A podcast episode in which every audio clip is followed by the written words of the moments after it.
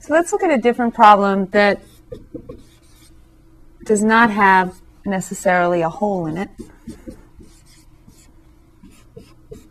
Let's look at the limit as x approaches 4 of the function f of x equals 2x plus 3. Notice the f of x or y equals is not written, but it's implied right here. Your expression that you're taking the limit of is really what the y equals or what the function equals, and then x approaches 4 is over here under limit. So we're interested in the y value, the output that this function, y equals 2x plus 3, is approaching as the inputs, x, approach 4 from either underneath, from 3.9, 3.999, or from above, 4.01, 4.001, etc. So we want to know what y value we're approaching.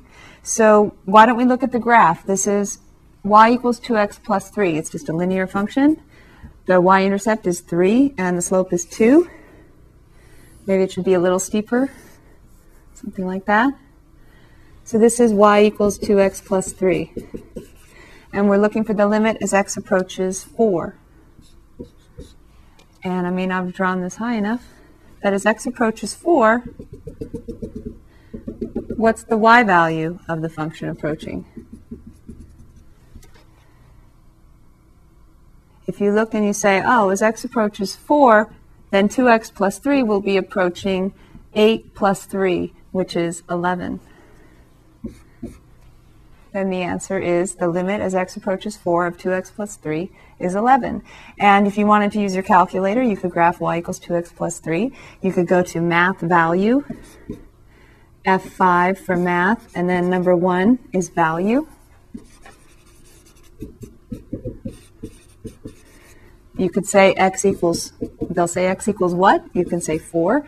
And it should give you an output, x equals 4, y equals 3.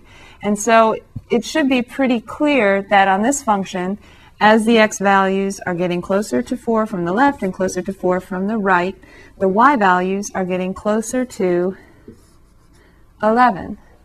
Now you might say, well, this is nothing new. We already know how to evaluate the function f of x equals 2x plus 3 as x approaches 4.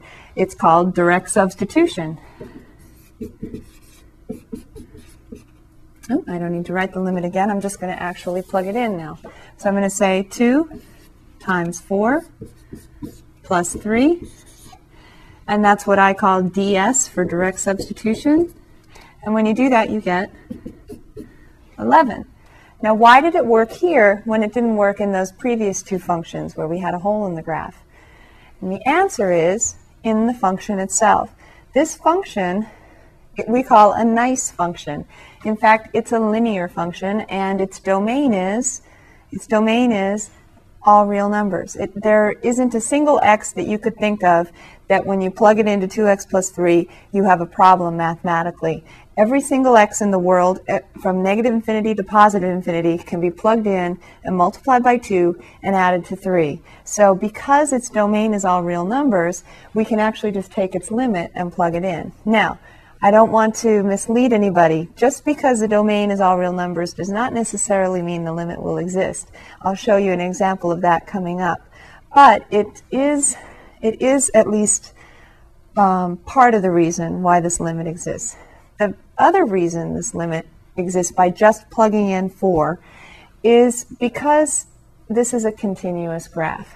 Now, I've mentioned that the title of this section is Limits and Continuity, and we haven't talked about continuity yet officially, and we'll talk about it officially a little later. But a continuous graph, when you look at it, is one that you can imagine drawing without ever having to pick up your pencil. From the beginning of the graph to the end of the graph, you wouldn't ever have to pick up your pencil in order to draw it. And if you think about that last example we had with the hole, notice I had to pick up my pen before I could finish drawing it. This is called a discontinuity. Discontinuity means a place where it's not continuous. Just like disharmony is not harmonious, it doesn't sound so good. Dysfunctional family is a family that doesn't function very well. So DIS in Latin they put in front to mean not. So discontinuous means not continuous, and the place that that function was not continuous at was at x equals 3. If there's any place where you'd have to pick up your pencil or pen to finish the graph, it's called a discontinuity. And because there was a discontinuity here, we weren't able to evaluate the limit just by plugging in the number. But here, we don't have any of those. We have a nice continuous function, and it's just a linear function, and so we're able to just plug in 4 in for x and get 11. Now what I just said, if you don't think you'll remember all of that, that's fine, because you're going to see it over and over again. But I just want to point that out as we go through these examples so that it starts to sink in.